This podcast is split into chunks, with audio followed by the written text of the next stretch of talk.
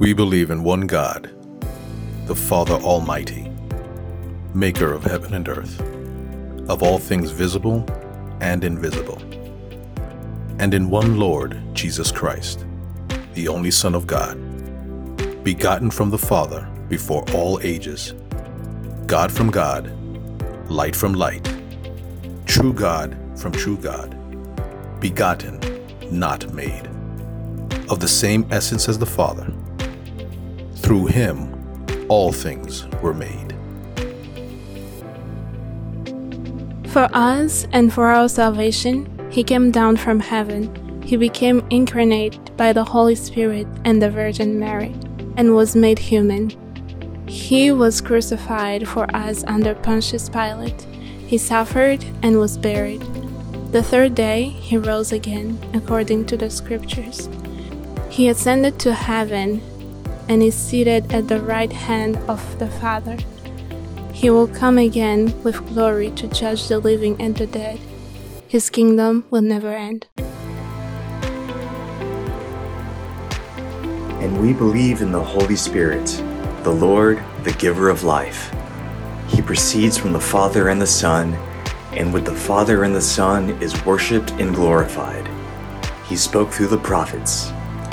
We believe in one holy Catholic and Apostolic Church. We affirm one baptism for the forgiveness of sins. We look forward to the resurrection of the dead and to life in the world to come. Amen.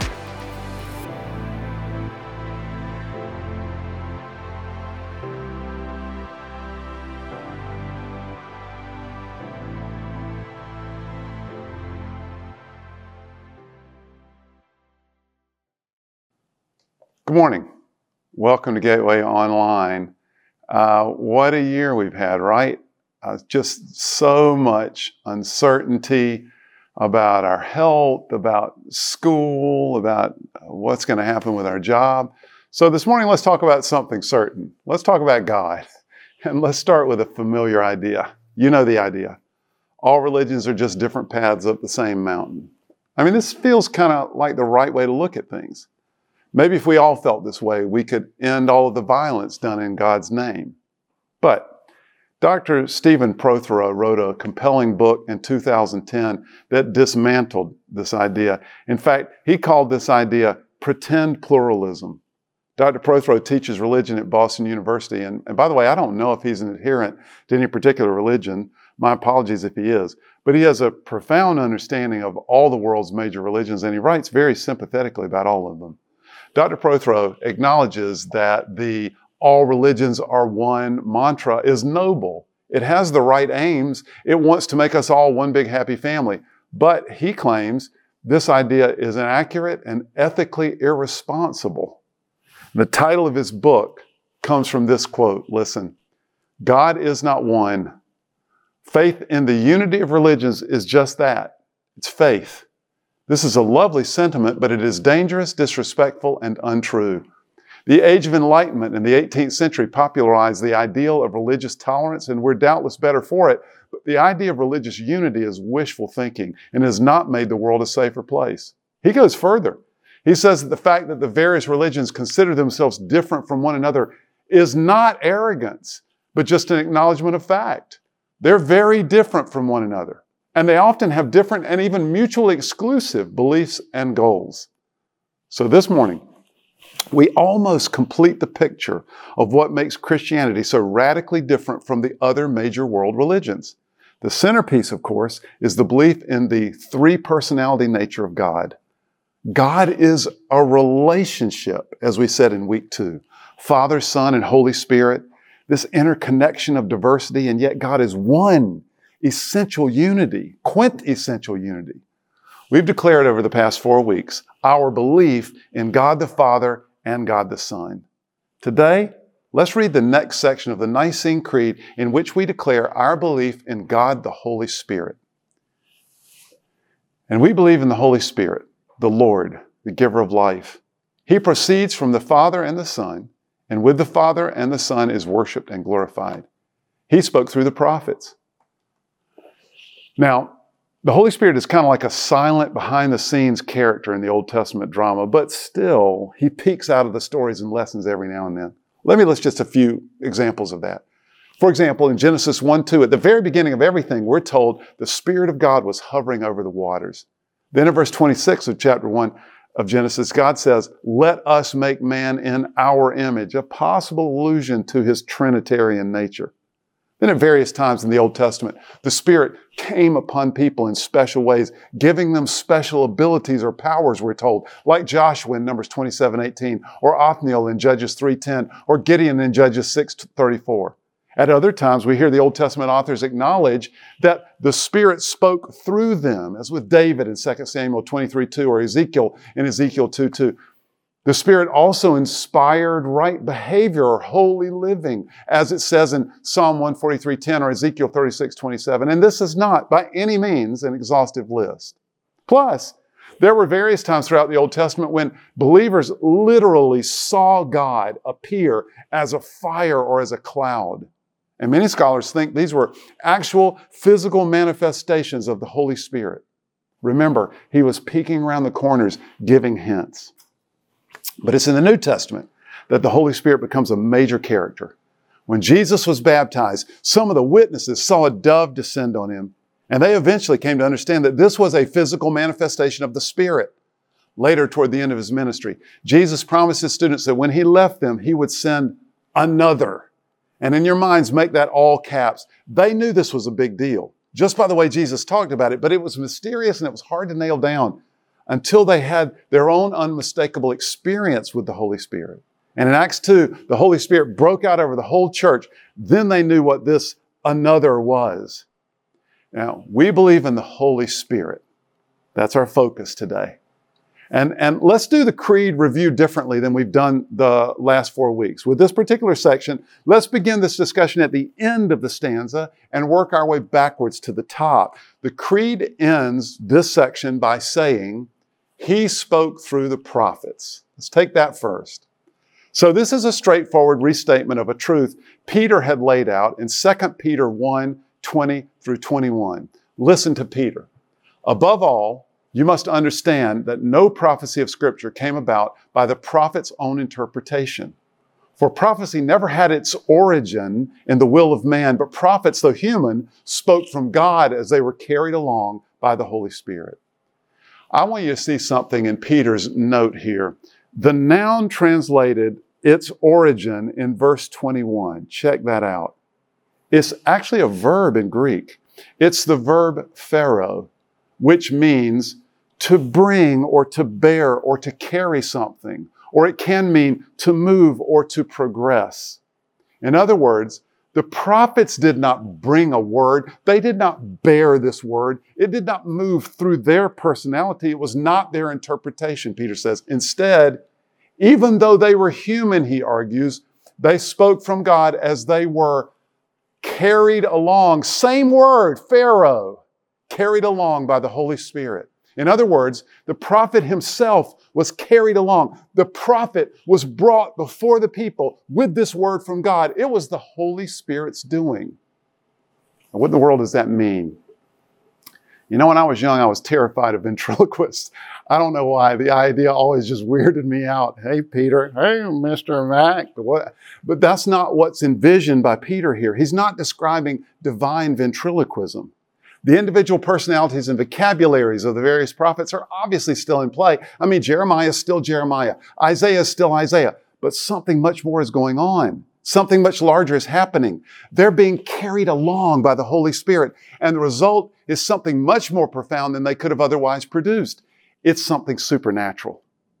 You know, the Apostle Paul offers an interesting comparison that speaks to this a little bit.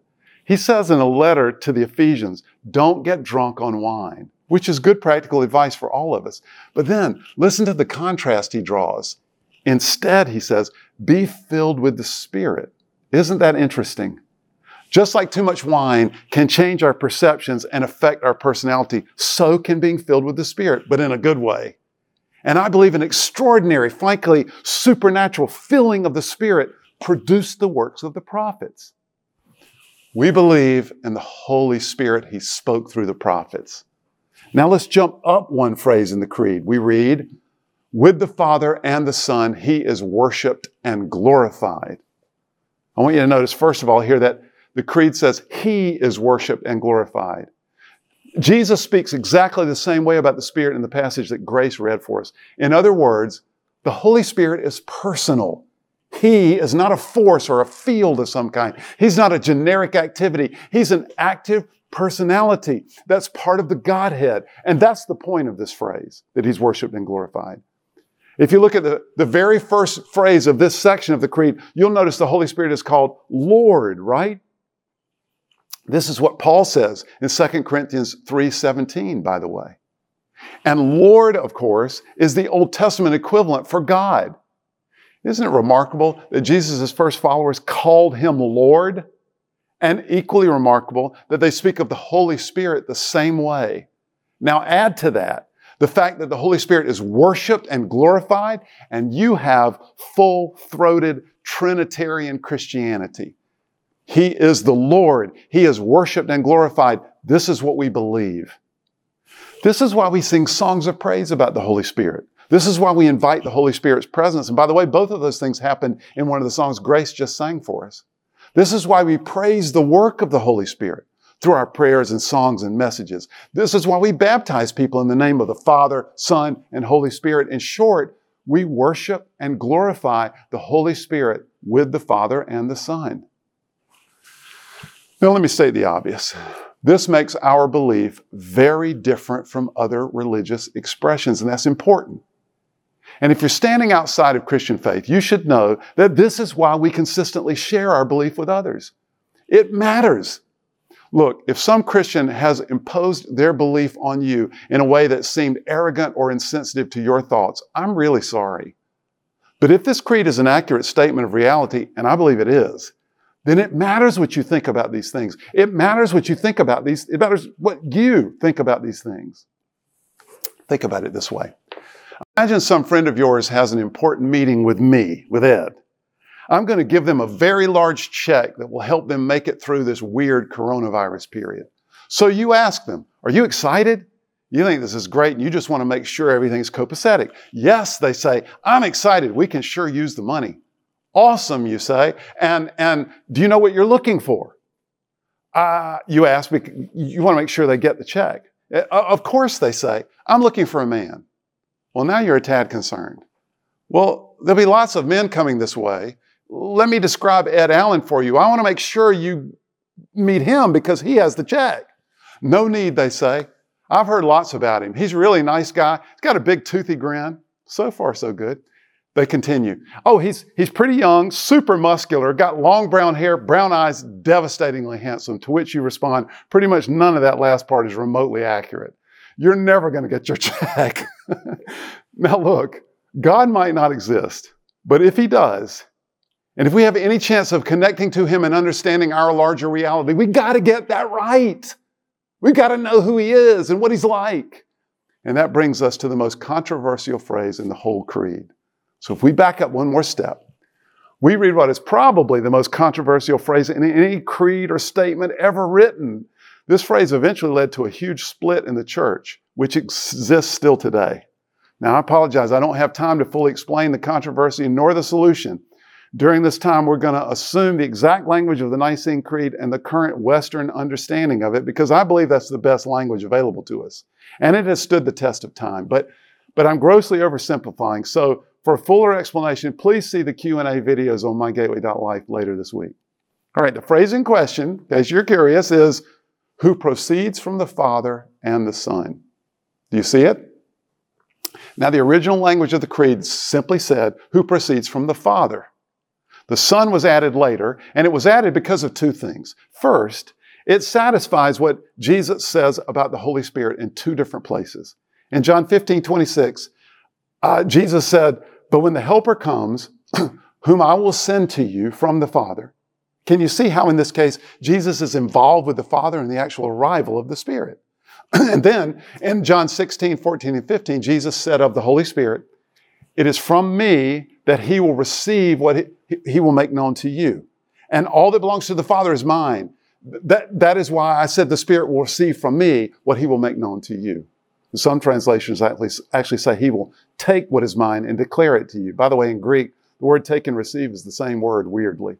So concerning this statement by Jesus, this last one, the Creed authors argued that the relationship between the persons of the Trinity, uh, one person to another, one person cannot take or receive anything from either of the others except by way of procession. Stay with me. It's not completely boring. In other words, there's no grabbing or grasping or clutching or confiscating within the Trinity. There's only perfect unity in the Trinity, so there's only movement from one to another in perfect agreement. In other words, best word, procession. That's the first reason for including and the Son. The second reason is even bigger. It was added because church leaders came to believe that the original wording made Jesus subordinate to the Father. And theologically speaking, this would threaten the unity of the Trinity. I'm going to pause here for dramatic effect and let us catch our breath. Because what comes next is so critical. All right, so if you're familiar with Jesus' teaching, then you've heard the phrase, the kingdom of God. You may know that that phrase means God's rule or God's control over all things, including my life if I'm in the kingdom. It also means being rightly connected to God, being in a good dynamic relationship with God. If God was down with our vernacular today, then he might say of those who are kingdom citizens, they're my peeps, or at least that's what he would have said in the nineties. Given all of that, it's startling to hear Jesus say, the time has come, the kingdom of God is near, in Mark one fifteen.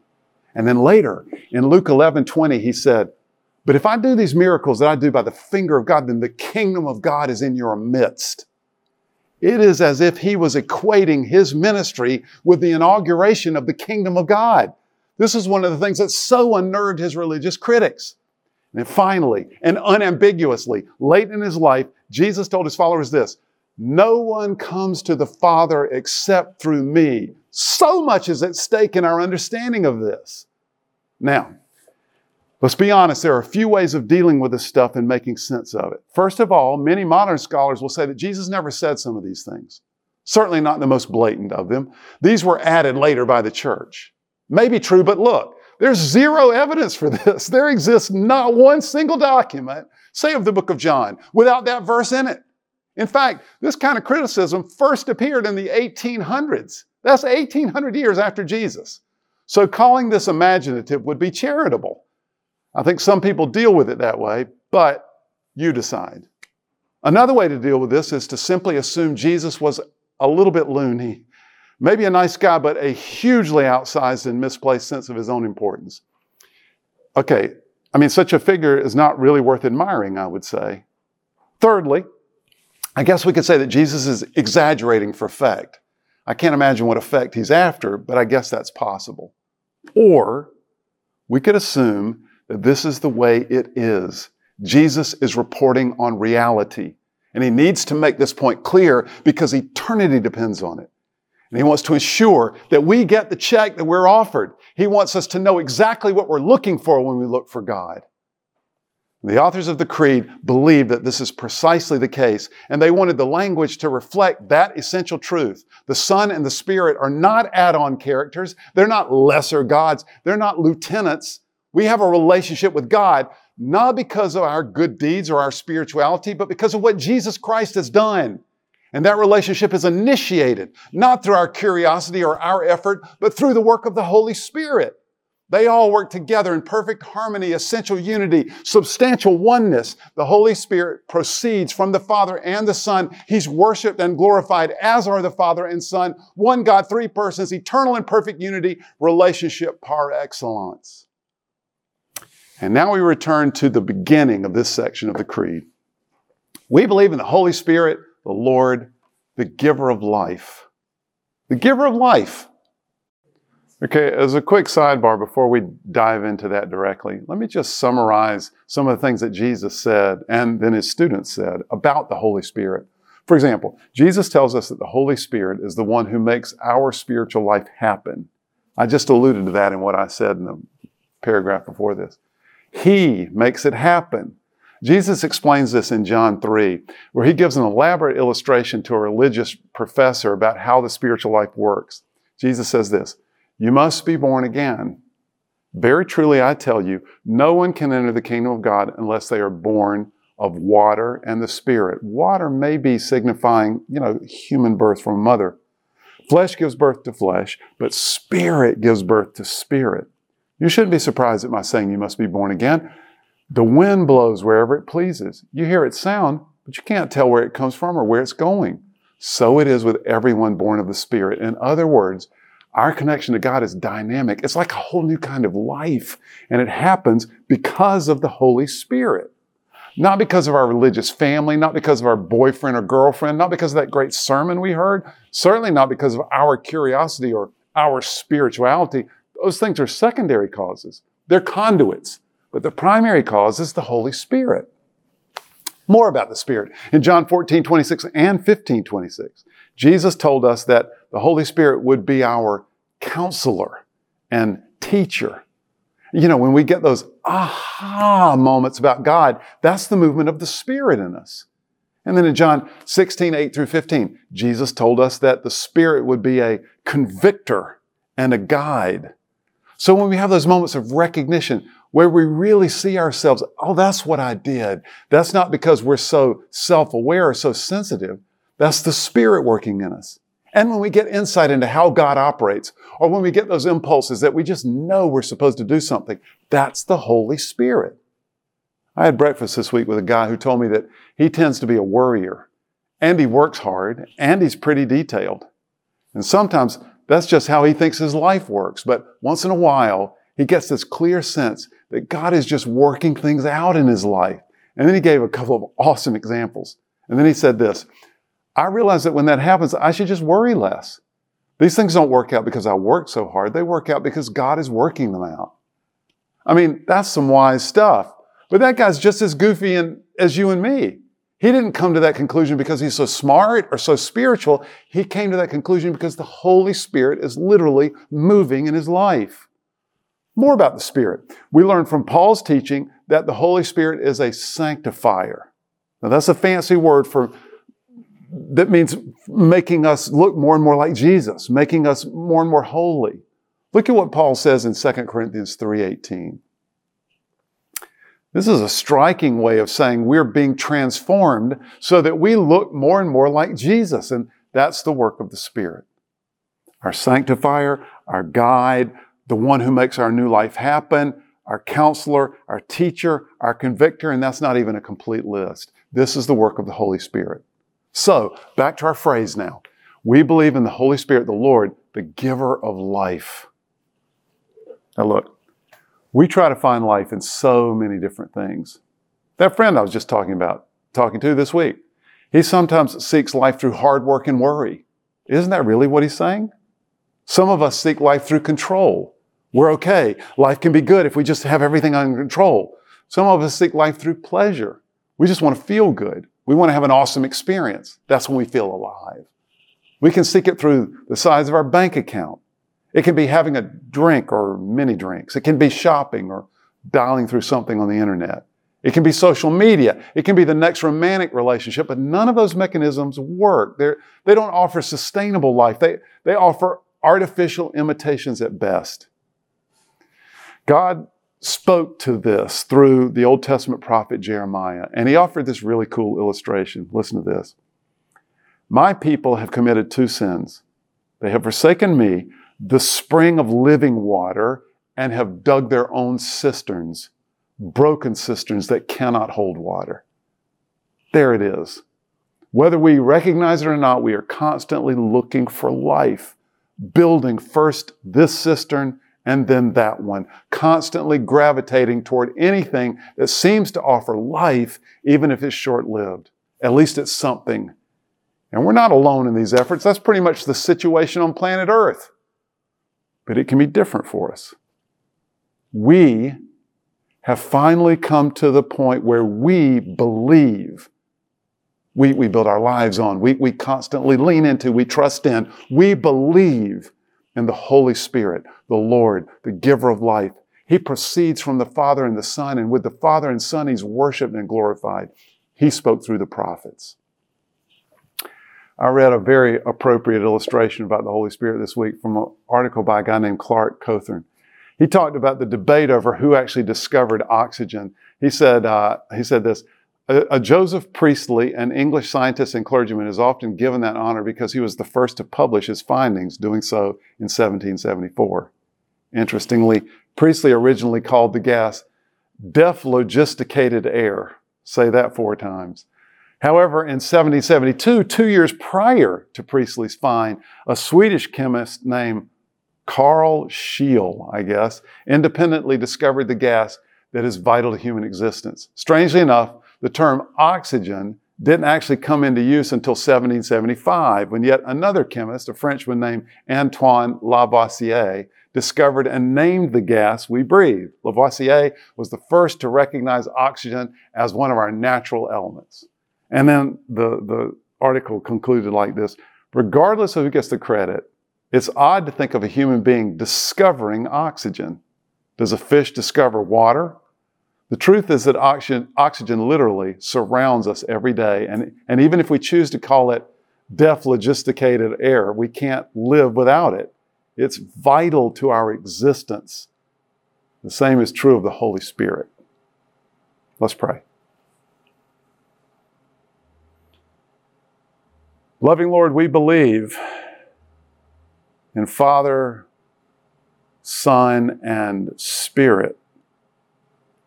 And we receive this morning the work of your Spirit in our lives. We welcome it and acknowledge it. Holy Spirit, we invite you to come into our home and Build, build this new life in us, and increase it, grow it, and transform us and guide us and convict us where we're off so we can get better, and teach us, counsel us, help us, hold our hand. Spirit, we offer ourselves to you, fresh and anew, for your filling. God, we want our lives to give you glory, and we ask that you would empower us to be those kind of people, that we would look more and more like Jesus. Thank you. Multiply your lessons within us and to us. In the strong name of Christ our Lord, we pray. Amen.